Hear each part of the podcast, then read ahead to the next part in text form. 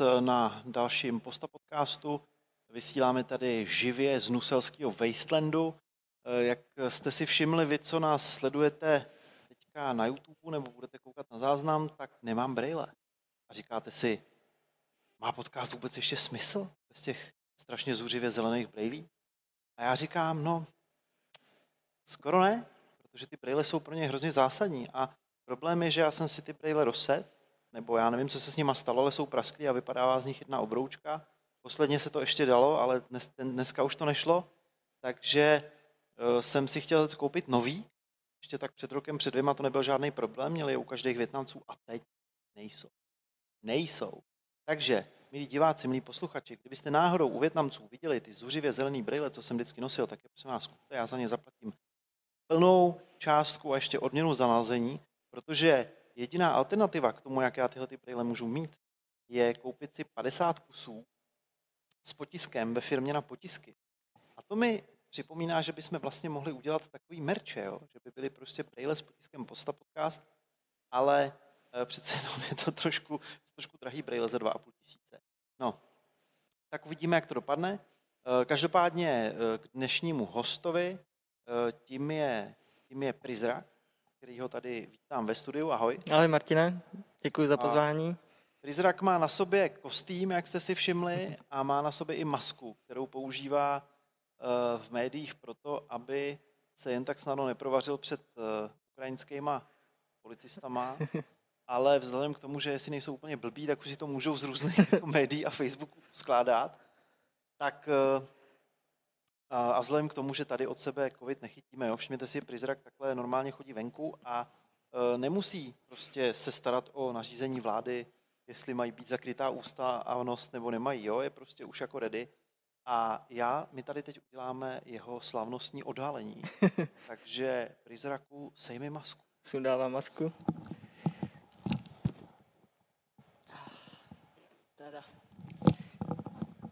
No, mnohem lepší. no a já ti teda budu říkat Maxi. Ano, Nebudeme přesně prozrazovat tak. nic dalšího, nebudeme prozrazovat to druhý slovo, který je napsaný na pase, podle kterého ti můžou ano. vyhmátnout. Eh, my se tady budeme bavit eh, dneska o tom, jaký je to uh, dostávat se do černobylské zóny na černo. Spousta našich, spousta našich posluchačů určitě tam už byla s nějakou exkurzí. Mm-hmm. A Eh, mají celou řadu, řekl bych, že mají celou řadu otázek. Eh, první věc je, jak moc je to vlastně ilegální a co se stane, když tě chytějí. Hmm. Tak ta ilegalita je asi v podstatě taková, že je to, dejme tomu, nějaký i z části vojenský prostor, který je uzavřený, ale především je to prostor, který je prostě uh, uzavřený z toho důvodu, že, tam, že se tam stala jedna z největších ekologických katastrof v lidských dějinách, což byl prostě výbuch eh, čtvrtého reaktoru v jaderné elektrárně Černobylu a eh, je to jednak z bezpečnostních jako kdyby hledisek, aby tam prostě lidi nechodili, kde nemají, protože reálně tam to riziko ozáření pořád v určitých místech je. A další je taky z toho důvodu, že tím, jak vlastně celé to město Pripyat a okolní vesničky byly evakuovány, tak tam potom, že naběhlo spoustu těch scavengerů a prostě lidí, co začali rabovat a pozůstalosti nějakým způsobem z té zóny vynášet a tím zamořovat třeba šrotiště nebo prostě skládky a dostávalo se to pryč, což je prostě špatně a snažili se tomu zabránit. No a tím pádem je to uzavřený prostor a když tam člověk jde bez jakékoliv vlastně e, nějaké té propustky nebo povolení, tak tím vlastně e, porušuje pravidlo nebo porušuje zákon o vstupu na e, jednak soukromý pozemek a jednak taky na, do nějakého hlídaného státního objektu, který je zrovna jako jaderná elektrárna dost hlídaný a není to prostě třeba mlín nebo něco takového takže eh, tam je to dost takové ošemetné v tomhle, nicméně reálné rizika eh, jsou asi takové tři scénáře, které mohou nastat, když vlastně se to člověku nepodaří, anebo udělá nějakou blbost a chytí ho. Ten první scénář je asi ten nej, žádanější a to je, že prostě se vlastně člověk potká s tou hlídkou, objasní si to, není to žádné takové, jako že začne půl metru před ním zdrhat a odhazovat věci a jako schovávat se, protože ono kolikrát je fakt lepší za těma lidma přijít a jako pobavit se. A první scénář je, že se podaří, dejme tomu nějaký úplatek, buď to ve formě nějakých naturálí, typu nějaké pití nebo nějaké kuřivo, a spojené třeba s nějakou finanční odměnou, což v tom případě nastává asi situace, mně se to teda ještě nikdy nestalo, ale tak nějak to předpokládám, že vlastně se oba dva vlastně domluví a řekne se, OK, udělali jsme hloupost, jsme paka, už tady nepáchnem, balíme si saky paky a prostě mizíme, děkujem a naschle. Ten druhý scénář, ten je si myslím asi nejpravděpodobnější a to je vlastně, kdy eh, člověka dopadnou, eh, asi zřejmě jedno, jestli by utíkal nebo by náhodou na někoho narazil. Došlo by vlastně k té eh, konfrontaci a vlastně v podstatě by vzali ti ta hlídka, buď policejní nebo vojenská, nebo ještě přímo taková speciální, co hlídá tady tyhle jako kdyby ilegální vstupy, tak by ho odvezli na stanici tam by s ním sepsali protokol a na základě toho by vlastně ten člověk, eh, co porušil ten zákon, platil pokutu. Ta pokuta je, myslím, kolem momentálně dvou a půl tisíc korun v přepočtu. Nevím, jestli to je úplně přesně, ale myslím si, že ta maximální hranice bude asi těch pět tisíc a že už mohlo by se stát, že by tam byla i nějaká restrikce třeba k příští náštěvě nebo třeba nějakého vyhoštění typu už prostě do Černobylu nechoď nebo něco, ale myslím si, že to je dost asi na jednotlivé prostě té hlídce, na kterou člověk na, na, narazí a taky při čem ho chytí, jestli to je třeba při tom, jak eh, pohoršuje nějaké dědictví nebo prostě dělá nějaký vandalismus, tak samozřejmě ten trest si myslím, že bude jako přísnější v tom, že ti policajti se na něho budou dívat mnohem jako přísněji, než kdyby ho chytili, když eh, prochází krajinou a v podstatě si dělá fotku třeba nějakého stromu. No a ten třetí, ještě k té pokutě bych zmínil, že teď momentálně tam probíhají diskuze, že určití stalkeři eh, právě poslední dobou se chovají dost jako vandalové a ničí tam prostě věci, co tam zůstaly. A nevím, jak to je teď úplně aktuálně k tomuto dni, ale je tam e, možnost, že ta pokuta se zvýší až na 50 tisíc korun přibližně, takže to je dost, si myslím, hodně motivační a asi nejsem úplně proti, protože sám jsem strašně smutný, když vidím, jak prostě nějací blbečci e, vezmou prostě záchod a prohodí ho z paneláku z okna, a pak se tomu smějou a jako zbytečně ničí a dělají tady tyhle blbosti ale asi to je jako jediná možnost. No. A ten třetí scénář, tak to je asi ten nejhorší, který prostě si myslím, že reálně taky může nastat a to je, že vlastně by tě chytili policajti a takhle by s tebou prostě mluvili, ty by si mohl zkusit úplatek, to by nevyšlo, na stanici by si řekli proč a třeba by prostě řekli, no my jsme ti našli tady v Baťohu tuhle knížku, a je přísný zákaz nebo je přímo nařízení, že ze zóny se nesmí vyvážet ani vynášet nic radioaktivního. Pokud se to stane, tak to jsou dva roky ve vězení, bez debat. Takže by ti takhle vyhrozili prostě vězením a na to by mohli nasadit. Takže buď to půjdeš prostě do, na dva roky do basy, anebo prostě nám tady dej třeba pět tisíc euro a jsme v pohodě. Takže to si myslím, že jsou tři takové nej, co jsem si já vymyslel jako nejpravděpodobnější scénáře a podle toho třeba jako pro mě priorita je nenechat se chytit, protože nikdy člověk neví, co, co ho může čekat a jako zrovna člověka jako natrefí. No. Jsi říkal, že nesmíš mít ty věci, tak pokud eh, vím od kamarádky, která tam mm-hmm. radioložku, tak eh, přímo vlastně všechno, co je v černobylské zóně mm-hmm. a co tam vznikne, mm-hmm. tak je radioaktivní odpad. Mm-hmm. To znamená, že tam třeba eh, je, tam třeba jsou psy, že jo, mm-hmm. který jsou pozůstatky z těch experimentů eh, radiologických, yeah. se vlastně zkoušeli na, na růz, účinky radiace mm-hmm. na různý zvířata, eh, domestikovaní mm-hmm. i prostě z hospodářský, třeba ryby. Jo, jo. A a ty tam jako zůstaly, nebo ty uh, vědci dávali těm babičkám, co tam byli mhm. osamělí, mm. tak jim dávali štěňátka. Jasně. Ty pejsci jsou radioaktivní odpad, kámo. No, ty brdě, no. vidíš to. takže, takže tolik. To je smutné, no. Takže ty vlastně vynášíš radioaktivní odpad, jo.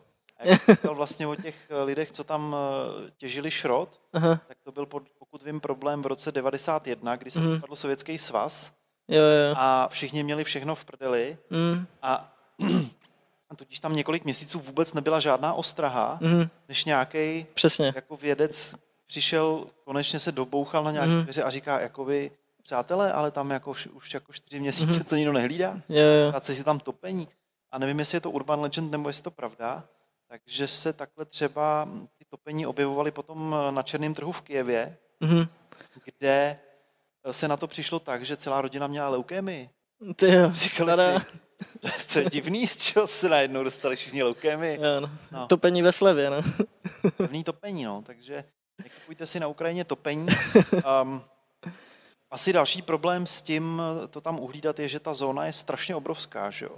Mhm, to je vlastně no, asi v perimetru nějakých 30 kilometrů a ono ze severu je vlastně Bělorusko, takže tam si myslím, že ta hranice je hlídaná ještě trošku navíc, jako kdyby tou nějakou pohraniční hlídkou, ale i tak je to vlastně obří nepravidelný jako perimetr, není to přímo jako kruhový a oni vlastně tam jsou tři takové zóny, ta nejbližší Pripyati, to je vlastně kolem města, potom je druhá, která je ve vzdálenosti se mi zdá 10 kilometrů od města. A pak je ta jako kdyby nejvněj, nej, nejvzdálenější od města a ta má těch jakože 30 kilometrů od města.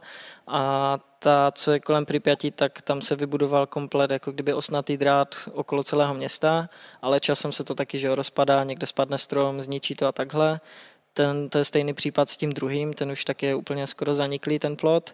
A jo, no, uhlídat jakože tak obrovské jakože pole je těžké, ale i tak si říkám, že se jim to docela daří, protože vždycky jako když procházím přes nějakou tu jako kdyby úroveň, když to tak řeknu, tak si říkám, jak je neskutečné štěstí, že prostě my jdeme třeba 8 hodin, nikoho nepotkáme a prostě fakt nikde nic, čekáme třeba u cesty, nic se neděje, počkáme tam třeba půl hodiny, nikde nikdo nejede, prostě všude fakt hrobové ticho. My tu cestu přejdeme a za dvě minuty projede třeba vojenský nákladák nebo něco. A my úplně wow, tyjo, jak, prostě fakt husté, takže oni to hlídají a reálně my tam jako po každé utíkáme a vždycky se schováváme a je to vždycky dost jako kdyby adrenalinové a náročné jak psychicky, tak fyzicky. Ale jo, no samozřejmě nejde to uhlídat úplně stoprocentně, i když vím, že někteří třeba používají nějaké noč, noktovizory a takovéhle věci, tak hmm. jako za mě nejlepší pomocník je dalekohled a nějaké prostě selské, jako, nebo pohybování se se selským rozumem, to znamená jako nějak ve stínu, nechodit přes exponované místa a taky jako spoustu takových různých fintiček, jak prostě nechodit na hlas a takové věci a, a jako dá se to, no. Hmm.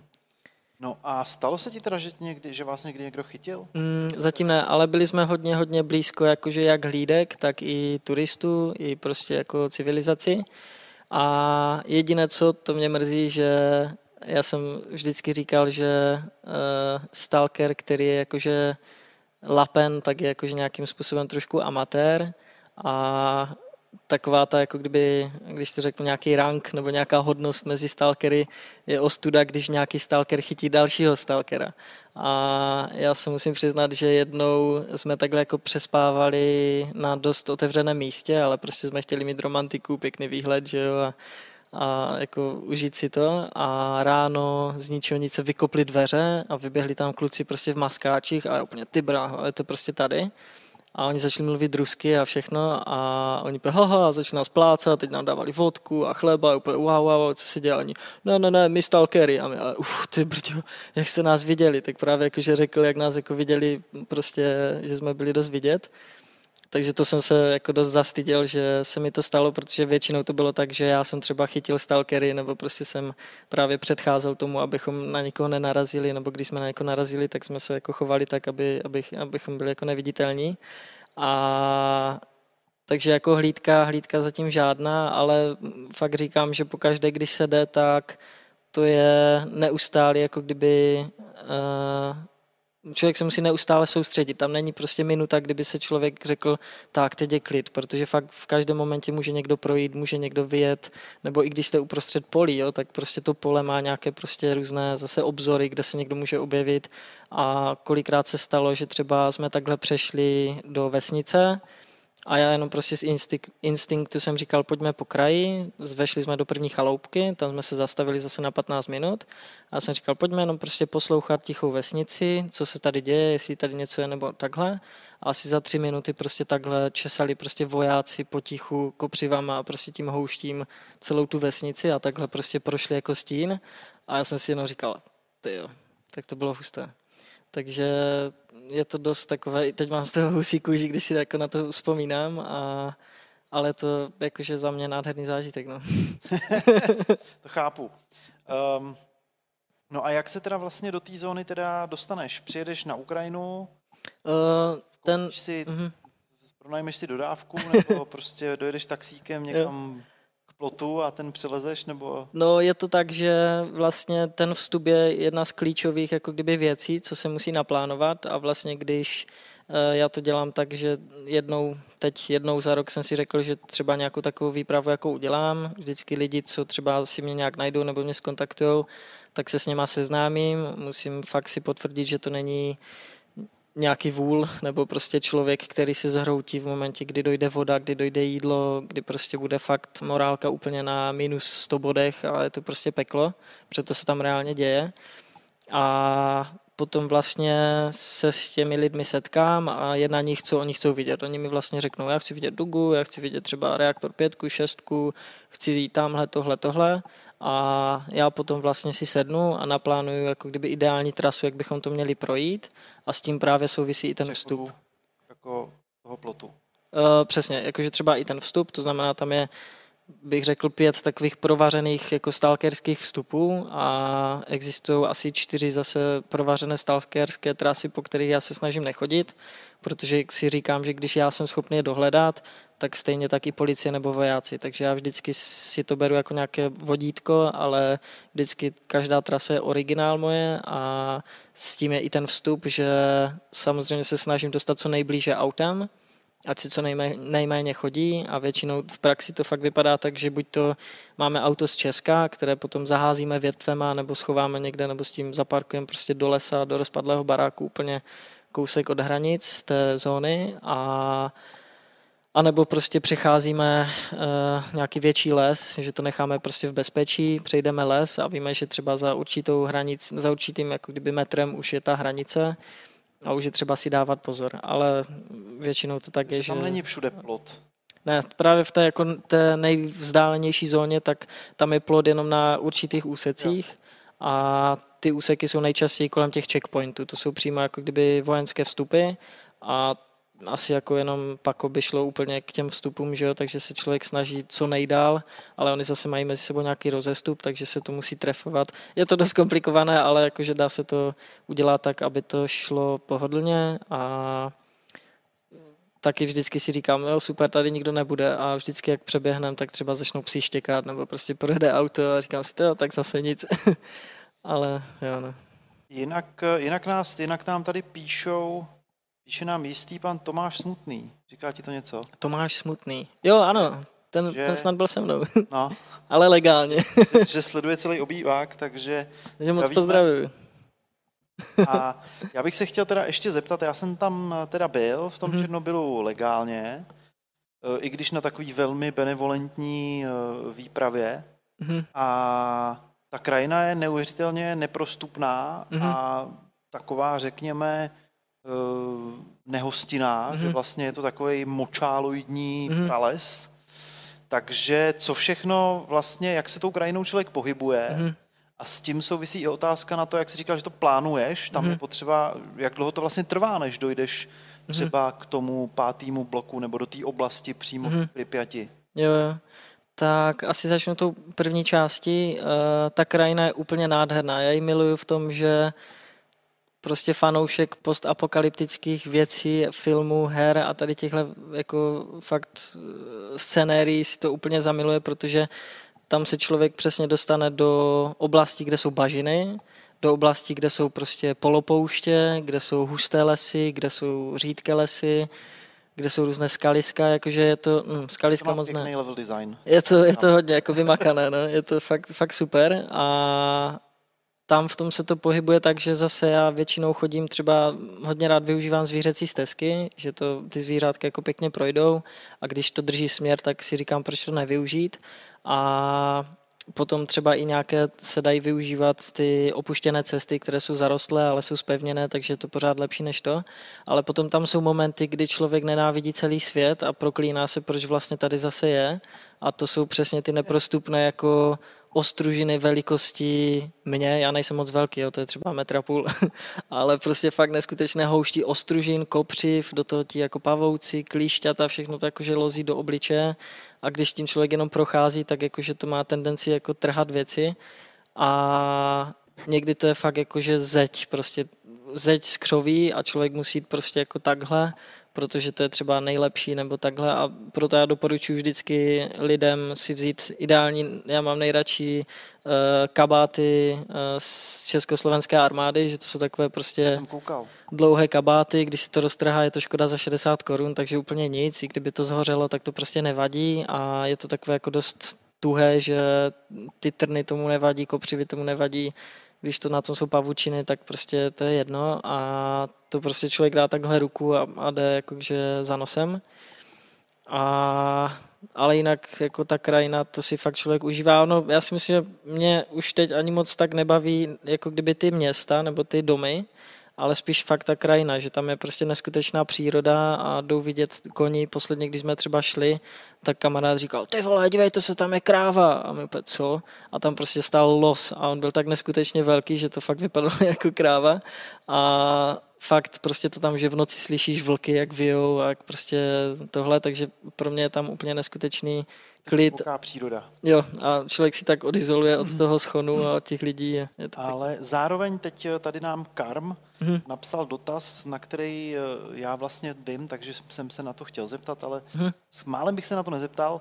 Ta krajina samozřejmě, čím blíž si té Pripyatské elektrárny, tak tím spíš může být kontaminovaná. Mm-hmm. Takže jakým způsobem se tohle řeší a jestli se ti stane, že třeba narazíš na nějakou jakoby kontaminaci, kvůli mm-hmm. je potřeba změnit jako trasu, nebo jak moc se mm-hmm. tohle to řeší, jak jo. si dáváš pozor? Já přesně jako kdyby, já když tu trasu plánuju, tak uh, mám před sebou asi šest různých druhů map, od topografické až prostě přesně pro kontaminaci céziem a stronciem a dalších těch jako kdyby radioaktivních izotopů. Že a podle toho... Všechny ty prvky, jo? No, tam jsou asi tři takové hlavní, takže ty, ty tři hlavní si jako hlídám a potom tam jsou i nějaké jako historické taky zamoření, a, a tyhle věci a to už jsem si šikovně naházel třeba do Google Earth, takže tam můžu pěkně všechno vidět na jedné jako kdyby vrstvě. No a potom zase podle toho, co ti lidi chcou vidět a kolik je na to času, tak podle toho já se trefuju vlastně mezi tohle, abych se tam těm jako zónám vyhnul, ale i přesto jako nosím sebou dozimetr, který vlastně v případě, že by se něco změnilo, nebo mapa z roku 2008, prostě to 10 let, třeba se něco změnilo, tak aby mě to jako kdyby nahlásilo, ale obecně vždycky na těch trasách to plánuju tak, abychom se vyhli jako hodně zamořený míst. kontaminovaným oblastem. Přesně. A jediný problém je před Pripyatí, tam je právě to dost, tím, že se jde většinou od jeho západu, tak tam je vlastně rudý les a ten se musí obejít, no to je strašně složité na, pop, na popsání, ale Uh, tam je taková kritická situace, kdy právě se dost rozhoduje podle unavenosti a podle jako aktuálního stavu jako členů, jestli jít takhle nebo onak a třeba posledně jsme museli jít trošku jako kdyby cípem po rudém lese a z toho jsme byli dost nervózní, protože tam to vystřelilo docela vysoko, tam to bylo nějakých asi 100 mikrosievertů. Takže já jsem říkal, tak jo, prostě teď jako jsme unavení, přestaňte skuhrát a prostě běžíme, co nejrychleji tady musíme odsaď zmizet. Samozřejmě ta hodnota není, co by nás mělo zabít, ale proč zvyšovat riziko a proč tam být dlouho, že? No. Takže to jsme jako kdyby prošli dost tak, jako kdyby uh, když to řeknu na hraně, ale jinak se nomé dá projít hezky i přes jako bezpečné místa a nemusí člověk běhat. Jsou úplně bez kontaminace nebo si stejně? Uh, tam jsou jako ten dozimetr, přesně, náhodou. Jakože tam, když se blížíme, tak ta uh, kontaminace kolísá kolem třeba 0,15, což je stejně jako v Kijevě, tak potřeba uh, dejme tomu 1,2, což je pořád jako tak nízká hodnota, že kdyby tam člověk byl hodinu, tak se to třeba vyrovná rentgenu ruky nebo něčeho takového, což tam hodinu člověk není, většinou se tam projde, že jo? takže to je za mě když tak řeknu, uživatelsky bezpečné. No. no a ty máš teda si ještě, my tady máš sebou přímo i mm-hmm. um, dozimetr, který už si říkal, že je poloprofi. Mm-hmm. Ten dozimetr má že jo, když jede člověk jako turista, Aha. tak dostane takový ten klasický žlutý, ten je asi jo, jo. půl tisíce. Je takový jako základní věc. Jo, ten, Tenhle ten je nějaký vychytanější, si říkal, hmm. že si musel projít hroznou anabází, abys ho koupil. Trochu jo. Právě dokáže měřit tu akumulovanou dávku, že jo? Jo, on dokáže jako kdyby takhle real time změřit prostě, že teďkom je tady ve studiu 0,11 mikrosievertů za hodinu, to znamená, že to je v podstatě běžná dávka, kterou my dostáváme takhle z okolí. A já třeba tady tuhle hodnotu používám nejčastěji, protože taky potřebuju to vědět jako kdyby aktuálně hned, ne za nějaký časový úsek, ale prostě kam šlápnu, tam potřebuji vědět, co tam je. A jak si správně říkal, tak vlastně tady tohle je značka... To je jakoby teďka momentální radiace, který jsme tady jako vystavený. Mm, přesně tak. A pak existuje ještě, že to jako sbírá tenhle ten údaj, mm. protože ty chodíš po různě zamořených jako jo, jo. oblastech, jo, říkám to správně. Mm, dá se to nastavit i tak, nebo měřit, že vlastně za určitý časový úsek to nasčítá jako kdyby tu akumulovanou to akumulované záření a podle toho si Ze potom... všech těch míst, kde jsi byl. Přesně tak. To se třeba. používá třeba i v průmyslu, v tom atomovém, v těch atomových elektrárnách. Určitě jo. By to, nebo to myslím dostávají ty průvodci, mm. kteří tam pracují dlouhodobě. To taky. Musí mít no. na sobě, aby jo, jo. se měřilo, jestli náhodou nepřekročili nějaké Normu. ty mm. hygienické normy. Přesně tak. Jsou... A ono, já bych to taky mohl používat, ale říkám, pro mě je píše směrodatnější to vědět hned, než přijít domů a říct si, sakra, to jsem posral. mm, jasně, no. Takže v tom je to dobré a ty turistické teda jakože úplně můj první byl eh, taková sovětská kalkulačka, která prostě měla problém, že jí skákala desetiná čárka, což jsem potom jako si říkal, ty to je fakt blbé, musím si sehnat nějaký lepší. A koukal jsem se právě, co používají na těch jako mm, oficiálních eh, tour s těma průvodcema. A tam používají vlastně stejnou značku ve většině, je to Ecotest. A eh, ta turistická značka, nevím, jestli se to liší třeba v citlivosti nebo zase v těch režimech, které to nabízí, je jako kdyby dostačující pro ty lidi, co chodí takhle běžně a potřebují mít v kapse aspoň něco. A ten poloprofesionální, tak ten je dobrý, že měří třeba i tu gamu, betu a má tam další programy, které právě třeba eh, měří to akumulované záření a všechny tyhle věci, což já si říkám, že to je jako dobrý. Ten žlutý stojí asi nějak 7 tisíc nebo 5 a tenhle stojí kolem 15 až 25. A jo, byl to trošku challenge to sehnat, protože jednak tolik peněz jsem za to úplně jakože ne, nechtěl dát, ale přišlo mi to dost peněz. A takže jsem musel vymýšlet, jak to udělat, aby, abych se k němu dostal, abych to měl prostě za, za, za skoro zadarmo. No. My jsme tam pobíhali s krabicí, která hmm. stojí naprosto ne- ne- nekonečně, protože je 10 kusů vyrobených na světě.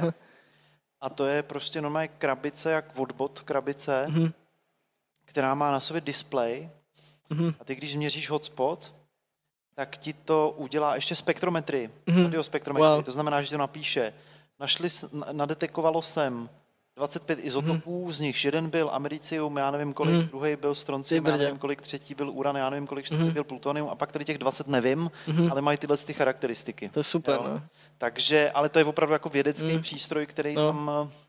To je jako, že já bych strašně rád, ale to tak dalšího člena jako nějakého šerpu, aby to na, zase jako na, za sebou táhl, protože právě ono tohle, já jsem se proto rozhodl, protože to je fakt ideální řešení na to chození a jako věřím, že tím, jak to správně naplánuju a pro nějaké nečekané události je tohle jako pro mě dostačující. No. Ještě než se dostaneme k tomu, jak, jak je to vlastně fyzicky náročný, tak hmm. největší nebezpečí v Černobylu, nebo ještě k těm mapám. Hmm. Teď tam byly v Černobylu obrovský požáry, které hmm. zničily celou řadu, říkáme tomu, památek, hmm. jako je třeba ten pionýrský tábor, jo, jo. prostě lehl popelem a to všichni tam místní uh, lidi, kteří se snaží to nějakým způsobem konzervovat, zachovat mm. pro další generace jako memento té havárie, tak to vyloženě mm. oplakali. Moje kamarádka Míša mm. Bušovská tam eh, vyloženě organizovala nějaký jako, mm. jako, jako pomoc eh, pomoc v tělen těch jako uh, pracech a byl to dost zoufalý úsilí, mm. který teda nakonec to neschořilo všechno. Ale ten požár, černobylská zóna vyloučení, nebo jestli to takhle správně mm. česky, má svůj vlastní požární uh, útvar, mm protože tam je nebezpečí, že když začnou hořet ty radioaktivní ty rostliny, mm. tak oni mají v sobě vlastně s, s vodou nasákly ty radioaktivní částice mm. a když začnou hořet, tak ty radioaktivní částice do, do vyletí do vzduchu a mhm. začnou mm. poletovat a začnou se Přesně usazovat tak. někde jinde. Mm. V, v horším případě mimo tu zónu. Mm. Že jo? Takže vlastně tohle to mění mapu zamoření. Tak jestli jo, jo. způsobem tohle už se to je přesně řeší, to. A jestli to mhm. sleduješ teďka aktuálně? Já třeba naštěstí existuje jako na internetu přímo online mapa, která vlastně e, zaznamenává aktuálně jako kdyby předpověď, nebo předpověď jako stav. mapuje stav jako kontaminace v, no. tém, v tom momentě, v tom místě.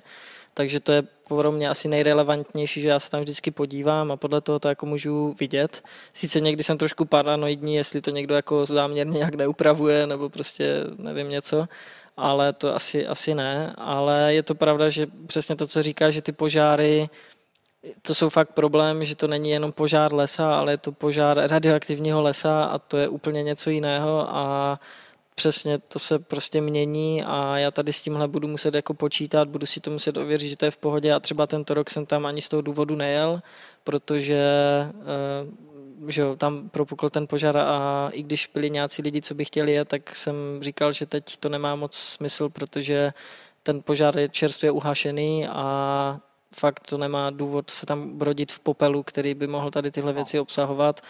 To, to by byla jako dost neuvážlivost. No. no a teď nám jako turistům říkají, že tam nemáme jíst, pít a kouřit, mm-hmm aby jsme, se vzduch, aby jsme snížili riziko toho, že ze vzduchem vdechneme mm. nějakou jakoby radioaktivní částici, což mm. pro mě je velmi malý riziko, ale stát mm. se to může, náhoda je blbec, ok, mm. chápu to. Tak jsme tam potkali průvodce ze stejné firmy, které yeah který tam prostě se ládoval. S cígem. Prostě, lád, ne, ládoval se sendvičem prostě a měl tam sebou nějaký tři bláznivý rusáky no, vystřelený, prostě, který tam lítali jak kreténi křovýma. a on jim říká, hoši, ještě běžte tam do toho sklepatý nemocnice kde jsou uskladněný ty, hadry, ty, ty, uh, masky že jo, uh, uh, hasičů. Jak yeah. hezky vidět v tom Černobylu, mm. jak tam dají tu první masku a pak tam vznikne obří ne. hromada. Tak ta obří hromada dneska už je zasypaná. Mm, pískem. Protože ten sklep byl hrozně nebezpečný. Tam právě vystřelený prostě ruský mm. a ukrajinský turisti, no, no. tam přehrabávali prostě v těch maskách. Jo, to je, no. A a, on, jo, a nás mm. tam ani jakoby nepustili ty naši mm. původci, protože byli zodpovědní, my jsme byli trošku jako naštvaný, ale pak jsme tam viděli tohle z toho trotla, který prostě říká, oši, ještě běžte tamhle, vole to jo, no. a zakuřte si tam. A dejte si, dejte si igelitky na nohy a to je v pohodě. No, tak, eh, no. tak, eh, tak, eh, tak jedno riziko je, že to jako spolkneš, mhm. vdechneš, mm. a druhý riziko je, že se otřeš o nějakou jako částici, mm. která je usazená někdy na něčem. Jo, jo tak to se vám samozřejmě může snadno stát, když tam mm. v těma křovíma, když se prostě prodíráš ostružinama, mm. tak na tebe skočí radioaktivní klíště a prostě hryzne tě prostě stronciem. a tak jestli, co teda děláte, když jako na konci, děláte si na konci nějaký check, protože já vím, že tam, když jedeš jako turista, tak musíš mm. projít detektorama právě alfa částic, jo, jo. Eh, ty, který to vypadá jak věc ze studené mm. války, z nukleárního holokaustu, protože to je Aha. ze studený války z holokaustu. A ono ti to jako naměří z nějakých asi 20 plošek různě na mm-hmm. těle, jestli máš nějaký alfa částice a pokud jo, tak je to problém. Jo, jo. Tak jestli vy tohle, to, vy to si říkáš, že to alfa částice neměří, tak jak tohle mm-hmm. to jako si ověříte vy? Uh, já, jste zpátky. Jasně, no. Já třeba jako tyhle boty, já jsem v nich byl jednou, už nikdy víc v Kanadách nebudu chodit tak daleko, protože to je smrt, ale jedno, mají za sebou jako jeden výlet a já jsem si to schválně vzal na ten jeden detektor, když protože mimo to dělám i normálně jako legální výlety, které jsou jako zaměřené na, na nějaký jako hlubší průzkum, když to tak řeknu. A tyhle boty jsem si tam vzal a schválně jsem prošel jako tím detektorem a byl jsem úplně čistý, což mě trochu zarazilo, pak jsem si říkal, ty hm, už to tu je dlouho, ale asi si myslím, jako, že fakt jako nechodíme přes tak jako zamořené jako kdyby oblasti, kde by se to, kdybychom třeba procházeli rudý les, jo, nebo něco takového, nebo přes nějaké hotspoty, tak věřím, že bychom asi pípli, ale tím, že vlastně ty radioaktivní částice, co třeba byly po tom výbuchu Černobylu, tak eh, ono se někde píše, že vlastně jeden rok nebo co rok, tak oni klesnou jeden centimetr pod povrch. To znamená, jestli to je nějakých 30 let, tak třeba ta nejhorší jako kdyby vrstva už je nějakých 30 cm pod povrchem a i tak oni to vlastně dekontaminovali a všechno, takže věřím, že to asi jako není úplně takový jako problém, a, ale i tak jako vždycky radím, nechoďte po mechu, nezašlapujte houby, prostě vyhněte se předmětům, co třeba tu radiaci drží více, jako je třeba, nevím, asfalt nebo kovy a takhle. A to tření vždycky, ať je sebe větší teplo, tak přesně ty kabáty, zahlené ruce, zahlené prostě nohy, ať nikdo nechodí v trenkách nebo jako v kraťasech, prostě tím by se to mělo zamezit. No a potom vlastně po příjezdu do civilizace ideálně se toho nějakým způsobem zbavit, třeba to někde vyhodit na skládce, kde to pořbí do země a už se to nikde nešíří anebo si to schovat do nějaké olověné krabičky, na která bude daleko v garáži zasypaná a nebude, nebude to nikdo mít pod hlavou nebo pod postelí. A můžeš si to vzít na, existuje nějaký detektor alfa částic, který je běžně jako dostupný, aby si si to... Mm, já myslím, že asi nějaká vědecká akademie určitě něco takového bude mít a kdybych fakt chtěl, tak si myslím, že by se dalo s někým takovým jako domluvit, že třeba tady mám jako nějaké rifle, jestli by to náhodou nešlo nějak zjistit. A, ale říkám, asi nejlepší prevence je to fakt dát prostě co nejdál, nebo se toho nějak zbavit, nemít to u sebe a asi to takhle jako nějak zlikvidovat šetrně. No. Dobře. Tak eh, no a teď teda jsme ale na cestě k té uh, elektrárně hmm. a předpokládám, že ty tam nemůžeš jenom tak jako naběhnout do Pripyati, hmm. do Sámošky a říct dobrý den, vzal bych si 8 platvod a kilo šunky a, a nakupovat tam v té tvojí masce, že asi nejde to úplně ne, no, jakože uh, asi narážíš na to, jako třeba jak nosíme věci nebo zásoby no. do toho, tak eh, s tím mám taky určité jako takové pravidla spojené, že vždycky těm lidem jako radím a říkám, nebo někdy přikazuju, neberte si nic těžkého, konzervy jsou blbost, protože nejsme prasata, co by za sebou nechávali prázdné konzervy, takže ten obal si prostě ponesete i zpátky, takže prostě ideálně nějaký, nějaké jídlo, co je třeba v nějak vakuově zabalené, co se minimálně otevře, dá se rychle do pusy, ne, neřeší se, že by se to půl hodiny vařilo, připravovalo, takže celou tu dobu jsme tam na jídle, které se nijak tepelně neupravuje, protože jsou jídla, které třeba jdou jenom s vodou, ale voda je mnohem důležitější na pití než na vaření.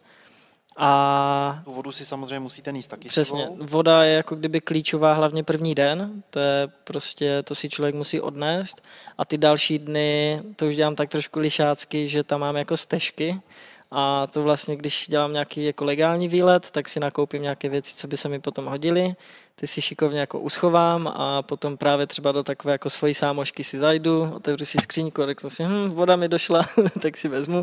Ale jako to říkám tak s nadsázkou, ale vždycky tam mám nějaké kartony vod třeba nebo něco jako schované, co by tam jako mohlo zůstat. A, ale byla sranda, že poslední cestu nám došla voda, takže i moje stežka byla málo a musel jsem to řešit operativně přímo z Pripyati, takže jsem musel napsat jako kamarádovi, říkám, jo, čau, nejsi náhodou v Pripyati, a on mi napsal, jo, jo, že zrovna je, že to, tak já jsem mu napsal jako seznam, co bychom potřebovali a přinesl úplně něco jiného, to mě překvapilo. Nevím, co na tom pochop, nepochopil, ale my jsme chtěli hlavně vodu, protože právě kluci už dost jako kdyby chcípali na žízeň a prostě už byli fakt strašně jako z toho mrzutí. Já si typnu. Přinesl slanečky a vodku. Skoro. Přinesl normálně půl litrovou láhev vodky, klobásu a plesnivý chleba a k tomu každému litr a půl vody, nebo nějak tak to bylo. A já úplně, ty jo, dík. a teď, že alkohol vysouší, takže to já jsem říkal, že v žádném případě to nebudem pít. Kluci to z toho byli jako strašně marní, protože se těšili, že se napijou a že prostě budou se moc skoro osprchovat, kolik budeme mít vody. A tak se jako tak na to strašně smutně dívali a ještě se dívali, ty Maxi, a ten chleba je plesnivý, proč přinesl prostě plesnivý chleba? A říkám, já fakt nevím, dívejte se, já jsem mu to prostě poslal, že potřebujeme tři kartony vody, kvás a prostě to je všechno. Já jsem mu napsal ven plesnivý chleba, normální neber. No, a prostě donesl úplně něco jiného, takže to byl taková jako trošku krizička. A ta voda, to je největší problém, jakože tam fakt, když dojde voda, tak jednak lidi se změní, jako psychicky a potom jako to dost jde cítit i na té morálce a na tom, jako vůbec chtít či pokračovat a na tom, jak se chovají na pozornosti. A je to problém, jakože když dojde voda, no. Jo, to jsme, to jsme tady měli Amara Ibrahima, který dělá preperský kurzy a mm. ten říkal, že první den bez vody nebo s málem mm. vody jsi prostě unavený a spruzený. Mm druhý den přestaneš být schopný myslet mm. a hejbat se a třetí den umřeš. No. Takže já si nedivím. Je to, je to fakt, jako, že já třeba přes ty své různé cesty, ať do Černobylu nebo já nevím, někde úplně jinde, tak si troufám říct, že znám sám sebe a znám své limity a pokud někdo by chtěl do Černobylu nelegálně, tak si myslím, že je taky dobré, aby se co nejvíce znal, protože já vím, kdy mám jako dost a já třeba jsem takový, že já když se kousnu, tak prostě fakt ty tři dny bez vody vydržím, protože vím, že prostě to jde vydržet a jsem s tím v pohodě. Ale lidi, co to neznají, tak to jsou fakt změny osobnosti a prostě kolikrát třeba stalo se, že po mně jako lidi začali řvát a já jsem po ně musel začít řvát ještě víc, aby se uklidnili, že prostě nás tady nesmí chytit, ať se spamatujou a ať prostě drží hubu. A Jo, no, proto je voda důležitá. no a kolik tak té vody člověk teda potřebuje? Jak dlouho, jak dlouho se jde? Já mám... Tý, no. Kdybych chtěl, mm-hmm. prostě, kdybych chtěl pátý blok, mm-hmm. dugu, a já nevím co. All inclusive. prostě pátý blok a dugu, jo? Uh-huh. Kolik potřebuju na pátý blok a dugu? Pátý blok je sám o sobě strašně špatně přístupný, protože on už je tak blízko jako těch různých uh, hlídek a té civilizaci, když to řeknu takhle, tak tam se fakt strašně špatně chodí. A kdyby se šlo třeba jenom na dugu a potom do Pripyati, tak je to v pohodě jako trasa, ale ta zacházka na pátý, šestý blok, to je třeba plus nějakých 15 kilometrů, což je, jako zní jako málo, ale po 30 dětí to je už jako makačka. A je to tak, že já třeba mám spočítané, že mě v létě v Černobylu stačí přibližně 2 litry na den. To znamená, když si vezmu karton do baťohu, tak vím, že dojdu k další svojí stežce a jsem jako v pohodě. Ale jsou lidi velbloudi, co pijou strašně hodně a když to neví, tak potom právě se stávají tyhle problémy, že vychlemstají jako kdyby skoro všechno, co mají první den a druhý den, než se někam dojde, tak se musíme jako dělit, což ne každému je příjemné a já třeba jako průvodce to vždycky že nabízím ze svého jako první. Ale taky jako mi to je trochu proti srsti, že ten člověk nějak neudrží třeba nějakou svoji kázeň a prostě plítvá s tím, když ví, že ta situace bude jako složitá. Ale to se asi nedá jako vysvětlit. Uh, takže jako asi takhle a většinou já teda říkám, připravte se na to, že jako váš batoh bude jenom voda skoro, protože oblečení klidně můžeme smrdět, komu to bude vadit. Uh, pokud by se šlo v zimě, což jsem zatím nešel, ale přemýšlím o tom, tak eh, tam bude problém s tím, že tam je teplé oblečení, to je extra zátěž navíc, je to velké, že jo, všechno. A ale jinak jako baťoch by měl být z velké části voda, no. Že fakt, i to jídlo je minimum vždycky, to je snídaně mysli tyčinka, oběd je arašidy a přesnídávka a večeře třeba zase mysli tyčinka. Takže to je dost takové jako hodně na hraně fakt jako všech komfortů, co lidi tak nějak běžně mají. A nemůžeš tam teda svičnout v půlce výpravy na legála, prostě dojít do Pripyati a jít do Sámošky? Uh, jsem to jako, jako pře- jsem to jako načal. Já jsem nad tím přemýšlel, že by to jako já vím, jak by se tam jako šlo dojít, jo, jako všechno a kdybych se tam objevil bez nějakého oficiálního doprovodu, tak by to možná bylo podezřelé, co tam dělá takový klub. sebou toho průvodce, že jo? Jo, protože tam vlastně to pořád je jakože na tom založené, ale já si myslím, že jako by to asi šlo, ale bylo by to dost jakože tak jako kovbojka.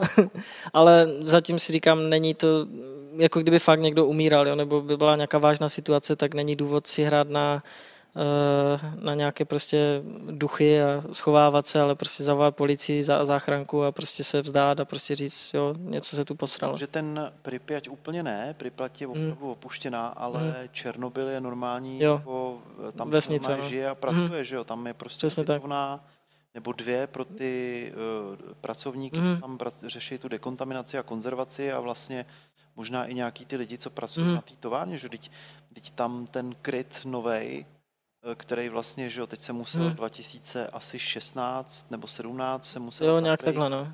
Protože životnost byla právě do roku 2016, mm. mm. nebo nevím přesně, a to si může každý vygooglit, tak, eh, tak k tomu končila životnost mm. tomu krytu a nevědělo se, co se stane, až přestane yeah. jako kon, držet mm. kontaminaci vevnitř, takže se začal stavět ten novej mm. a to je prostě obrovská, gigantická, to je jak mhm. v civilizaci prostě takový ten poslední achievement, mm. jo, jak, yeah. jak vesmírný program prostě, mm. jo, že to je jako neuvěřitelná je to, no. stavba, která je vysoká třeba, já nevím, ať nekecám 80 metrů mm. a široká prostě 200 a musí se do toho vejít ten obrovský mm. barák a teď se to na to celý nasune po kolejničkách, na kterých se to samo posune mhm. mechanismem, který je na tom jakoby nastavený.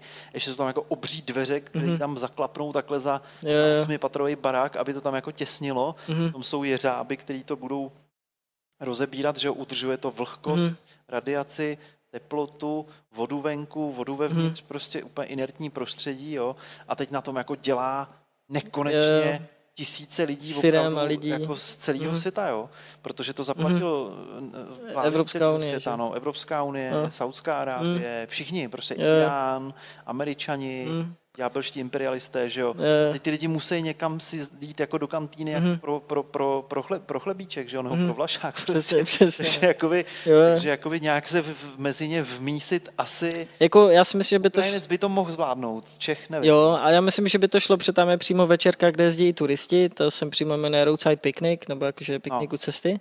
A uh, já věřím, že kdyby byla fakt krize a třeba bych si řekl, jo, ty z možná to zkusím, tak by se tam dalo v pohodě do Černobylu dojít, jako do toho města, počkat si na nějaký večer, připlížit se prostě k nějakým panelákům, kde normálně chodí lidi, kde bydlí a tohle, přehodit si nějaký civil na sebe, takový jakože co vypadá jako turista, počkat, až tam právě přistaví nějaký turistický bus, že jo, nebo něco, oni najdou dovnitř, ty se najednou prostě spoza baráku taky, že jo, vyjdeš suverénně a prostě řekneš, jo, jo, tak třeba vodu nebo něco.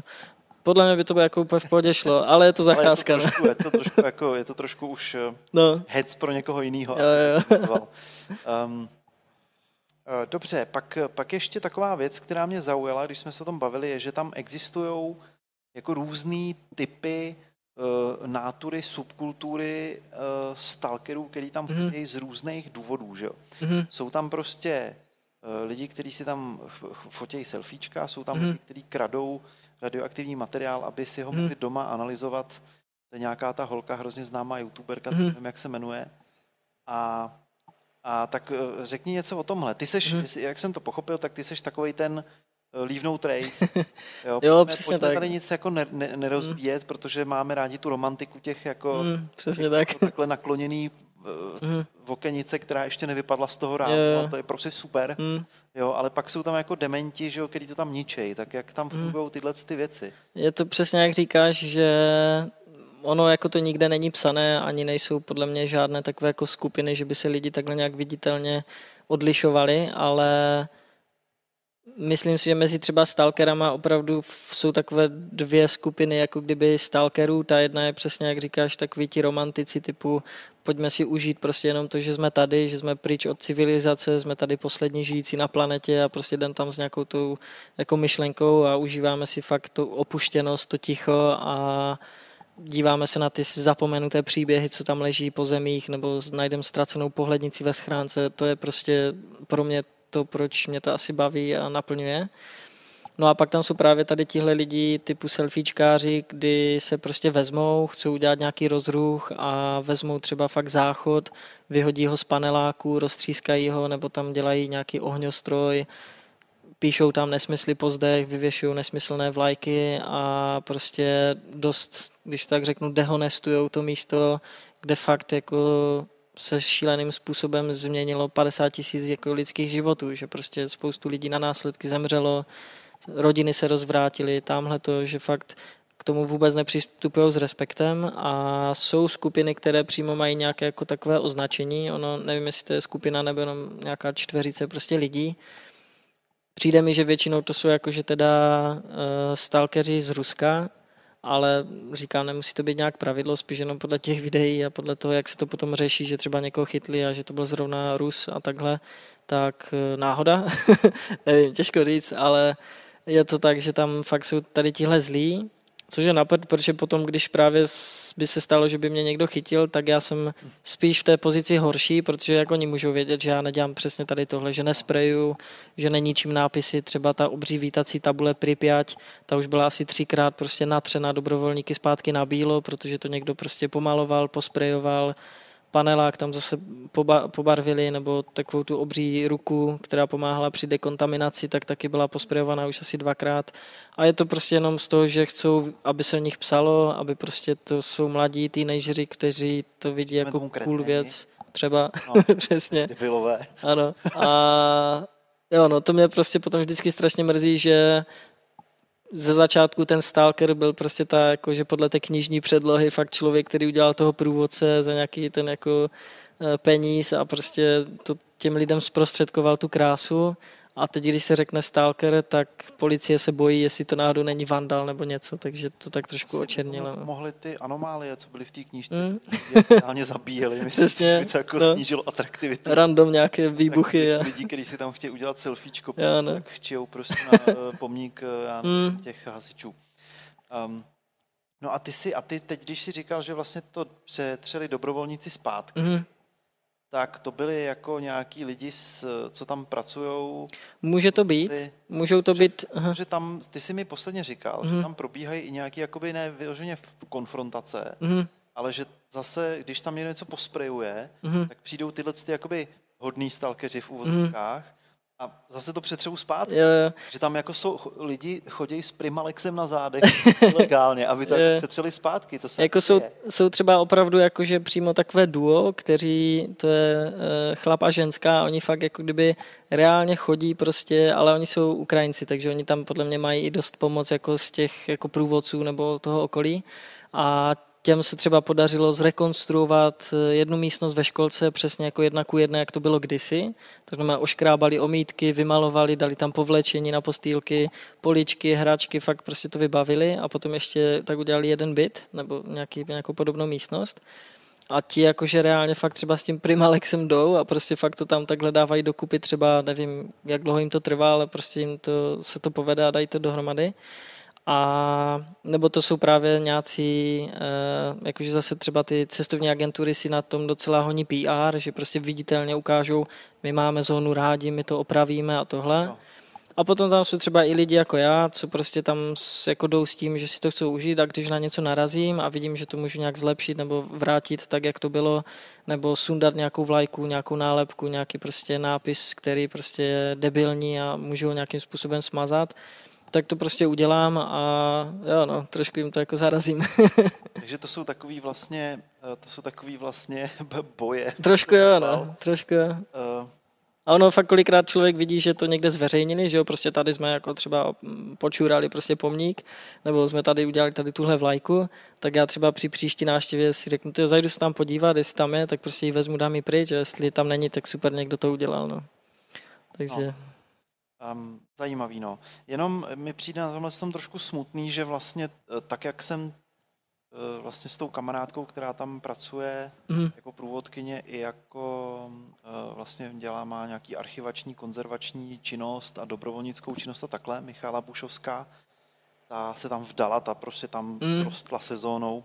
Mm. Je to takový velmi přísně vědecký typ, který, mm. který um, teda uh, který, teda, který se špatně souhlasí i s takovými mm. typama ilegálů, jako yeah. ty, který tam vlastně jsou takový, jakoby, že řekl, takový něžný roleplay, že mm. prostě nic nezničit a všechno naopak udržovat mm. tak, jak to bylo. Tak, eh, tak eh, ta, tam, ta, ta, ta, tak, to se tak obšírně mluvím, že jsem zapomněl. um, jo, tak eh, díky ní jsem vlastně nahlídl trošku pod pokličku těch, jako toho ekosystému těch mm Eh, cestovních agentur a dobrovolnických organizací. Mm-hmm. A tak jako my u nás eh, v Čechách, nebo na Moravě, nebo ve Slesku, nebo ve Falci, máme takový, já to mám takový rčení, jo, že žádná mhm. komunita mm. není dost malá na to, aby se nemohla rozštěpit na dvě znesvářené frakce. Tak, tak na Ukrajině to platí ještě jako desetináct. To věřím, ne? Takže oni se tam jako velmi špatně do, domlouvají na nějakým společným koordinovaným mm-hmm. úsilí, který by jako ve mhm. výsledku bylo víc než suma částí. Jasně, no. Jo, takže to je trošku škoda, mm-hmm. ale ona se teda o to jako velmi snaží mm-hmm. a, e, a snaží se na to získávat různé prostředky a tak. E, ty jsi ještě zmínil, že teďka děláš ty výpravy i legálně, mm-hmm. protože vlastně, protože vlastně ta samá romantika, která tě tam táhne, tak jde zažít i legálně, mm-hmm. víceméně, akorát nesmíš jít prostě s tradiční agenturou, mm. která, eh, která ať, ať je sebebenevolentnější, tak eh, tě furt někam pustit jako nesmí. Mm-hmm. A a ty tam stejně, když přijedeš do Pripyati, tak tam se těšíš, jak se tam budeš procházet a teď tam prostě přijede autobus plný mm. jako šílených prostě Ukrajinců a Rusů.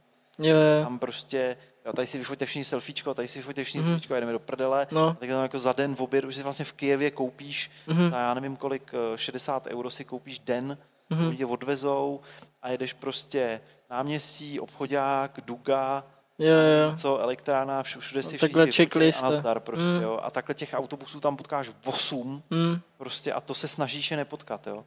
A ty vlastně, tobě se vlastně podařilo, jestli jsem to pochopil, díky eh, tomu, že jsi velmi, bych řekl, jako um, resourceful, že se snažíš furt mm-hmm. každým vykecávat a seznamovat a vymýšlet, jak by co šlo dělat, tak se ti podařilo udělat takový mix vlastně legálu a ilegálu, jo? že mm-hmm. to je mhm. všechno jako legit, Přesně. Ale není to úplně... Jak to vlastně probíhá, když tam jde člověk s tebou legálně? Jo, je to vlastně tak, že ta moje legální výprava je ochuzená o to utíkání těm psům a těm policajtům a tomu, jakože, co někteří nazývají, že to je pro ně ten Černobyl, ne nějaký roztřískaný barák. A takže tam je vlastně fakt jenom ten, vlastně moje prvotní myšlenka byla, že bych chtěl ten Černobyl vidět tak, jak jsem ho viděl nelegálně, ale legálně, protože třeba spoustu mých kamarádů se tam chtělo taky podívat, ale prostě řeklo to, ale nelegálně ti tam fakt nepolezu.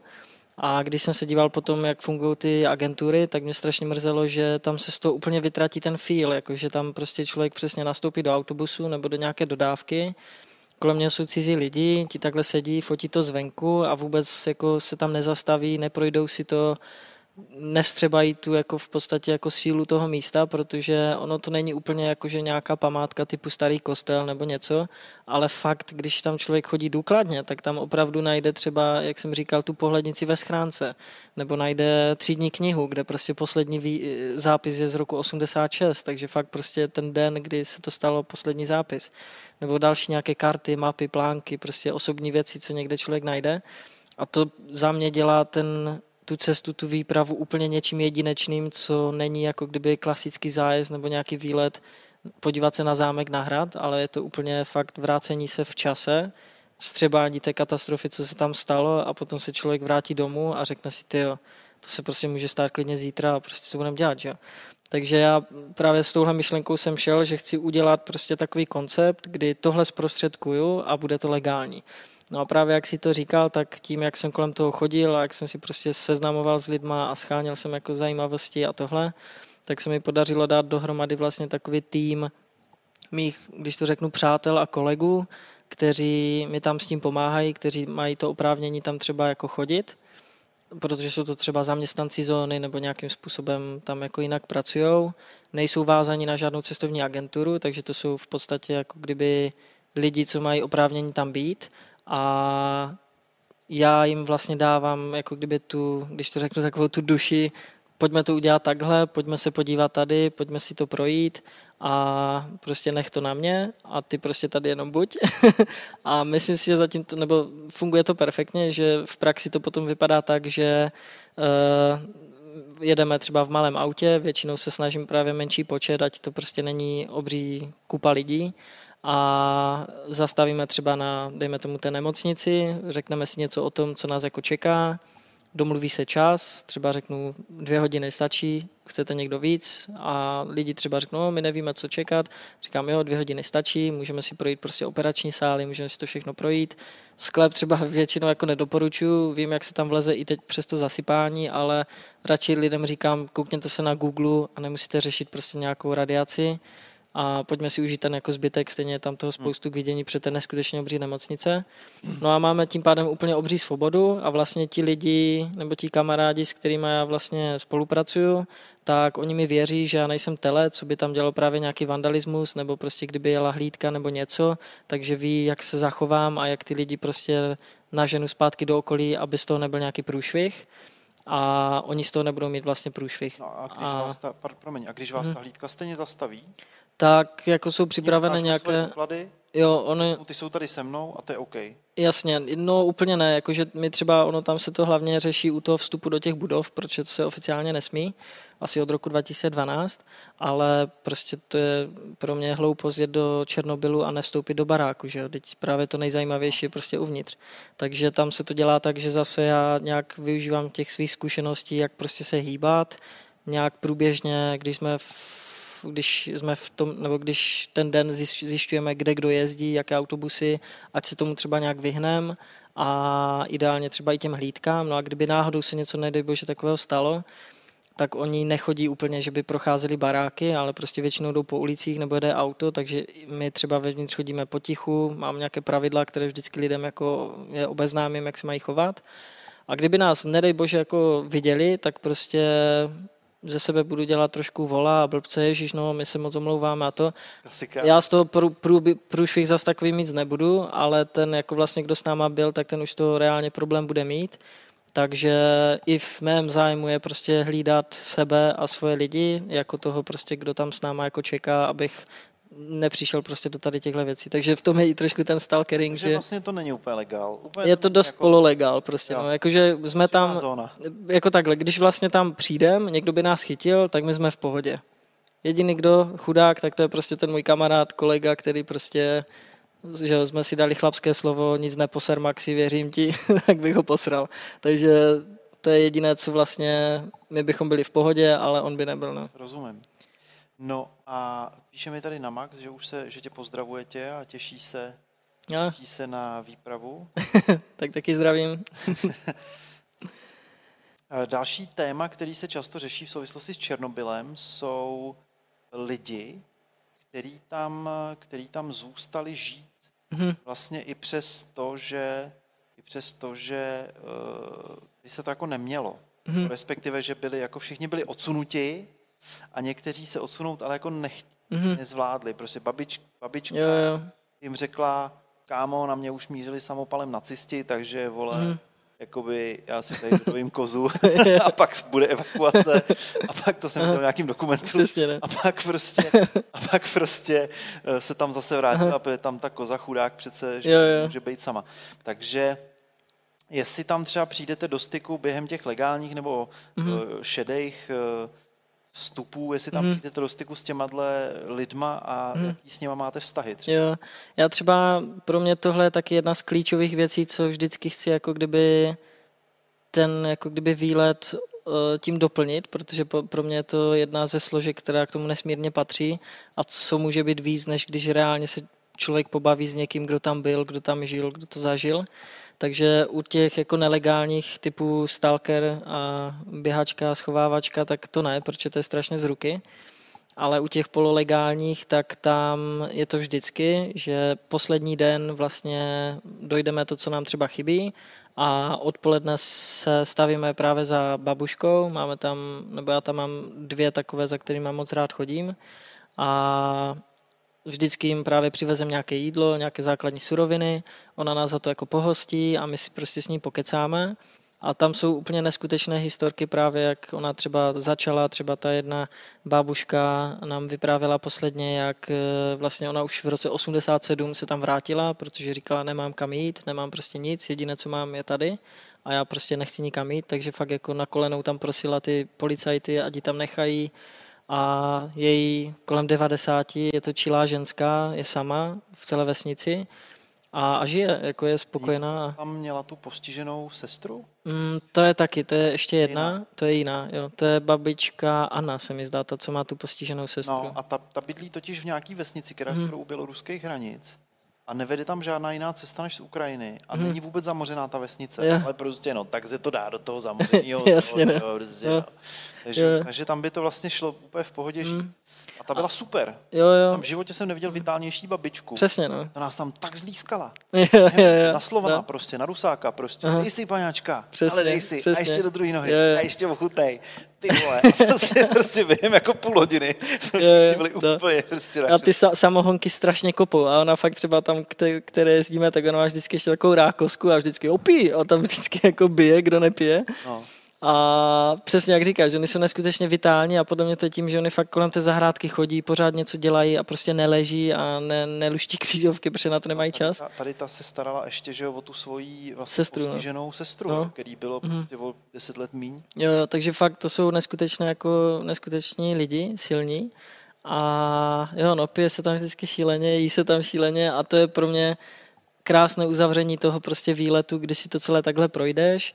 A já za mě, já si myslím, že u těch pololegálních se mnou jako vždycky lidi vidí víc, než u těch nelegálních, protože u nelegálních se člověk musí krýt, něco musí sem tam oželit. jiného asi to má lepší a Přesně, no. tom- ale co se týká toho průzkumu, tak jako za ten pololegál, za ty tři dny jsme fakt schopni projít úplně všechno, plus ještě random věci, to já vždycky rád dělám, že si nějakou random budovu vyberu a řeknu, pojďme projít sklep. A takhle jsme třeba minule našli skladiště prostě těch cedulí uh, ulic, co oni jako ničili a tohle, tak jsme úplně prostě, jo, tady je prostě Lenin Boulevard a všechno. Takže jsme koukali a má to takový jako zajímavý ten eh, efekt. A babičky ty to prostě zakončí tím, že taky jsme tam plakali posledně, jak vyprávěla, jak to měla prostě s dětma a tohle. A jo, no potom člověk se vrátí do toho Kieva, sedí v té civilizaci, má tam teplé jídlo, pití, všechno a dost přemýšlí nad tím svým životem. No. A ještě mi řekni jednu věc, ty umíš rusky? ne. Kámo, to by se mohl jako naučit. Jo, ale jako já se si, Ti hodilo. Já, já teď jsem se přestěhoval do Prahy a jako mám v plánu se naučit aspoň ukrajinsky nebo rusky, abych nějakou základní konverzaci uměl. Co umím, tak to je trošku jako číst azbuku, což se prostě někdy hodí, třeba mapy a takové věci. Ale já mám zase takovou, jakože jsem nějak ztratil ostych, prostě mlít, jako když to řeknu tak jako blbosti, že když s někým chci mluvit, třeba já těm bábuškám jako rozumím, protože já pocházím z Třince a to je kousek jako to je tři kilometry do Polska, tři kilometry na Slovensko a ona, když mluví pomalu ukrajinsky, tak já jí fakt rozumím všechno. Takže to můžu překládat. Ale když mám mluvit, tak to už je složitější. A stejně tak to je i jako Ukrajincům rozumím, ale když mám něco říct, tak to je směska polsko, němčiny, angličtiny, prostě všeho, nějak se jako domluvím. A když to nejde, tak se tomu zasmějem a mluvím anglicky. No. No, ono, slovanský jazyky mají tu výhodu, že jsou velmi jako Mhm. srozumitelný mezi sebou, jako víc než jako jo. jiných jazykových skupin, daleko víc než třeba germánský nebo románský. A nebo třeba ugrofinský, ty vůbec nejsou srozumitelný, ty nejsou srozumitelný nikomu prostě. No. Ale uh, já vlastně jsem, jsem ta generace, kdy jsem ještě se dva roky musel učit po revoluci Ruština. jazyk okupantů. Aha. A teď se mi to náramně hodí, když já vlastně dělám podobnou věc, ale s Abchází, což je není, Je, znám. což není uh, radiací zamořený, ale vlastně je to izolovaný po občanský válce dlouhý léta. Takže to, tam je něco stejného, něco jako jiného. Tak jak to popisuješ ty, třeba jako prázdný, třeba jako byty s vybavením jsou v Černobylu úplně jako marný. To jsem v Černobylu, já jsem se na to hrozně těšil, Jo, jo. ale lepší byt s vybavením jsem viděl před 15 lety v Milovicích, Jo, jo. v tom Černobylu, kde to je všechno beznadějně vylútěný prostě desetitisícima No. turistů. Ale v Abcházii, kámo, To je všechno zakonzervované. prostě- No to ne, ale jsou tam vesnice, kde původně žilo 2,5 tisíce lidí a teďka jich tam žije sedm. Ty jo, to je super. A, teď, a ty, ty byty, i když jsou prostě už jako zničený desetkrát, tak furt tam najdeš prostě jako knížky, pohledy, kalendáře se zaškrtanými věcma, prostě záložky v knížkách, obrázky a takovéhle věci. Jo. Uděláme prostě barter, Ty jo, jsem pro. obchod, uděláme výměný obchod, ale co jsem chtěl říct je, že právě ta slovanská hatmatilka Mhm. krásně funguje. Když mluvíš slovensky, tak ti Rus rozumí daleko líp, Jo, jo. rozumíš česky. Mhm. A že vlastně my jsme tam byli s kamarádama, který stačí jenom být trošku jako se snažit Mhm, ten Citlivější a jazyk jo, nějak jakoby uchopit a už po týdnu, po pěti dnech už jsi schopný tam Mhm. prostě naučíš se pár příslovců, jo, jo, jako pár přídavných jmen, Fakt pár jo, no. podstatných jmen a jedeš bomby prostě, jo. A právě Tam to jsem si- no. na ulici. A proto jsem si říkal, že jako naučit se to by to nemusel být fakt problém a prostě je to super umět další jazyk, že jo. No. A tady tenhle ještě A- využiju.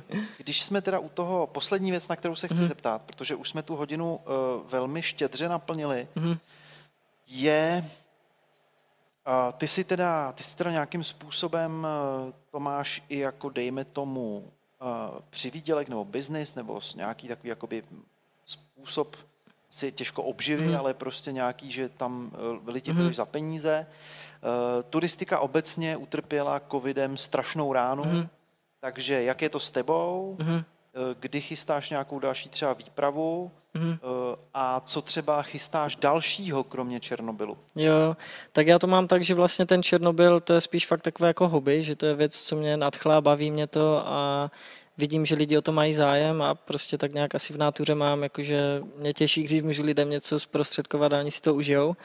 A jako primární biznis to nemám, protože dělám úplně něco jiného, ale mám to nastavené tak, že vlastně se snažím ty ceny dát jako kdyby levnější, třeba kdyby si někdo poskládal itinerář a porovnal to s mým, tak u agentury zaplatí mnohem víc.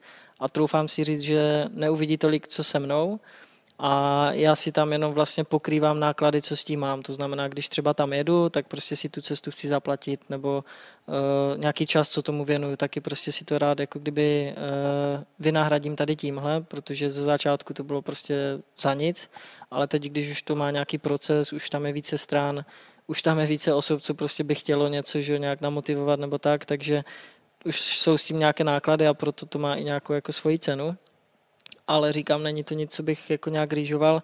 Plánuju teď jako kdyby tady prizraka rozdělit, když tak řeknu, že prizraka nechám na uh, ilegální cesty a potom plánuju udělat prostě z těch pololegálních výprav samostatnou nějakou takovou jako kdyby projekt nebo entitu, aby se jako vedle sebe moc nebyly a to bude prostě nastavené tak jako kdyby, bude to vypadat jako cestovka, ale bude to mít pořád jako kdyby ten koncept toho, že to je prostě eh, málo, má, málo lidí prostě pojede v malém autě, nebude to nikdy nic jako 30 lidí a prostě no, tohle. To, přesně, takže fakt takové jako kdyby soukromé jako kdyby cesty do, do Černobylu, které se jako dají, nedají moc srovnat s tou jako komerční cestou, kdy vás sedí jako 30 v buse. No. Ale kromě Černobylu? No a kromě Černobylu už se koukám třeba po Bajkonuru, tam už třeba vím jako cestu, jak by se dalo uh, tam nějakým způsobem dostat a nahlídnout na ty raketoplány a už jsem viděl i nějaké první plánky a věci, jak by se dalo dostat do Fukushimy, ale to jsou dost dálené věci a tím, že to není jako moje primární činnost, tak to je fakt spíš v delší budoucnosti, ale kdyby lidi prostě omrzelo tady toto, tak už tak nějak pomalu mám nějaké cestičky, které by se daly využít právě v těchto dvou lokalitách.